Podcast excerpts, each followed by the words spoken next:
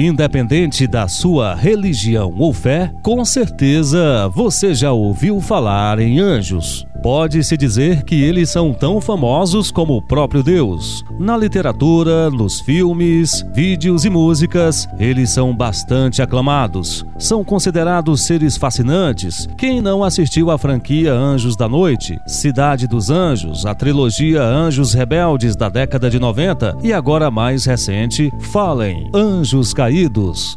Você sabia que um dos anjos mais conhecidos no mundo tem uma forma esquelética e usa uma túnica preta com uma foice nas mãos?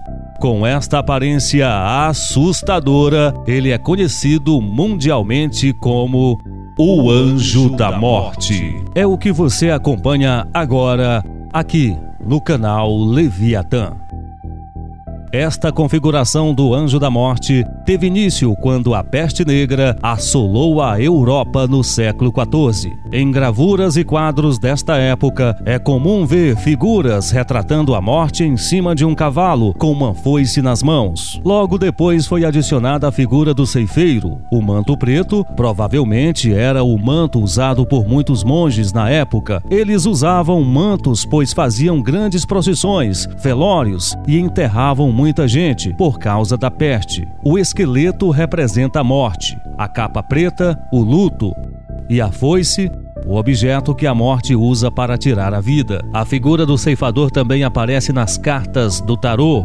Mas muito bem antes da Idade Média, já existia a ideologia do Anjo da Morte. Por exemplo, a Bíblia cristã diz que Satanás tem o império da morte em suas mãos, Hebreus 2:14.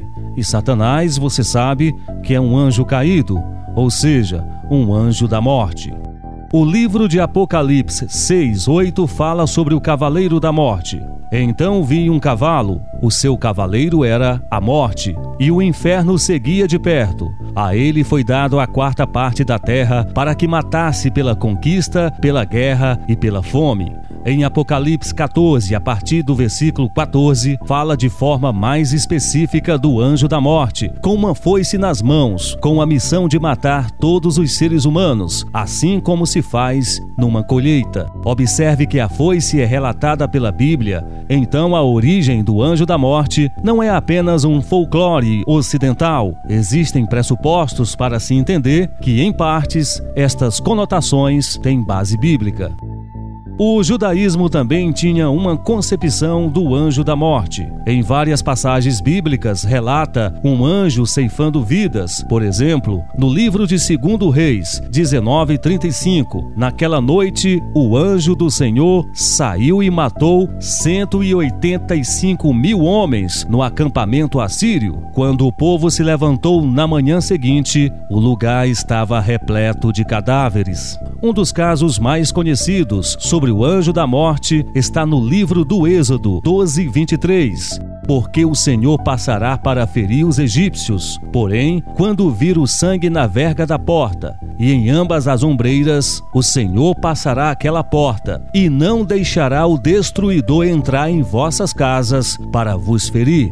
Observe que a referência é bem clara quando afirma que existe um agente destruidor, um anjo destruidor, um anjo da morte, que será interceptado por Deus. Observe que fica bem claro um anjo destruidor, aquele que irá matar os primogênitos. Neste texto fica evidenciado que Deus não é o próprio destruidor, como muitos afirmam, até porque esta conotação de destruição e morte não representa Deus. Na teologia judaica posterior, Targums e Midrash, o Destruidor, ou Anjo da Morte, aparece sob o nome de Samael, o veneno de Deus, que já era um arcanjo diante do trono de Deus e que fez a serpente tentar Eva.